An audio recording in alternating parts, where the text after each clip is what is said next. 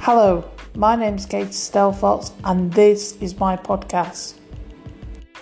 And on today's podcast, I'm going to explain a little bit about the music industry.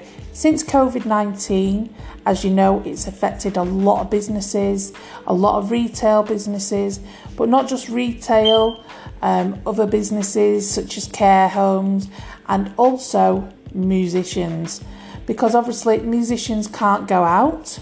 So therefore, you know, there's no physical shows that they can do at the minute. But I'm here to tell musicians that there is a way around things, regardless of what the government says. There is a way for musicians to make money, you know, such as doing live performances on Facebook or live performances on Instagram. Um, also, you have YouTube as well, which is a great platform. You know, uh, you can sell your tickets online. You know, there's lots of ways in which you, as a performer, can make money. Um, the number one thing is to make sure that you have good content.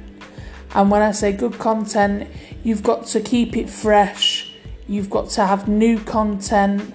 You know, you've got to keep changing your content as well, you know, because people are not going to want to hear the same set list every week. So, making sure that your content is fresh. Another thing that you could reconsider doing is videos. So, good channels for videos are things like YouTube, Instagram, where you can do videos also, tasters. So, if you're going to put out an album, uh, make sure you do a really good taster that's going to be really catchy, you know, that's going to catch the attention of your audience. And also, when you're putting music out there, make sure that you put it out to the right target audience.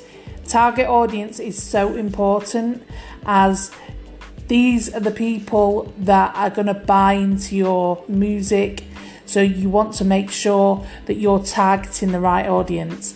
By doing that, you look at the content that you're doing. So say you're doing R&B, you know, you're going to focus on areas where R&B is like a number 1. So if we look at countries for instance, uh, America, uh, they have a lot of R&B you know, that goes on, you know. So, yeah, you could maybe focus your music out there, you know, and get it out there.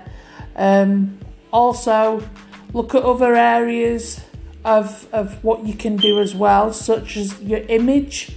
Your image is so important. So, if you're going to be an R&B singer, you know, you might want to dress really swagger and you know, the shades, you know. Um, you might go down a tracksuit route or you might go down, um, I don't know, maybe crop tops, jeans or whatever. You know, you tend to find that a lot of R&B singers are quite casual, but you know, they have that kind of, they let off that attitude. So, yeah, image is so important as it describes who you are as an artist.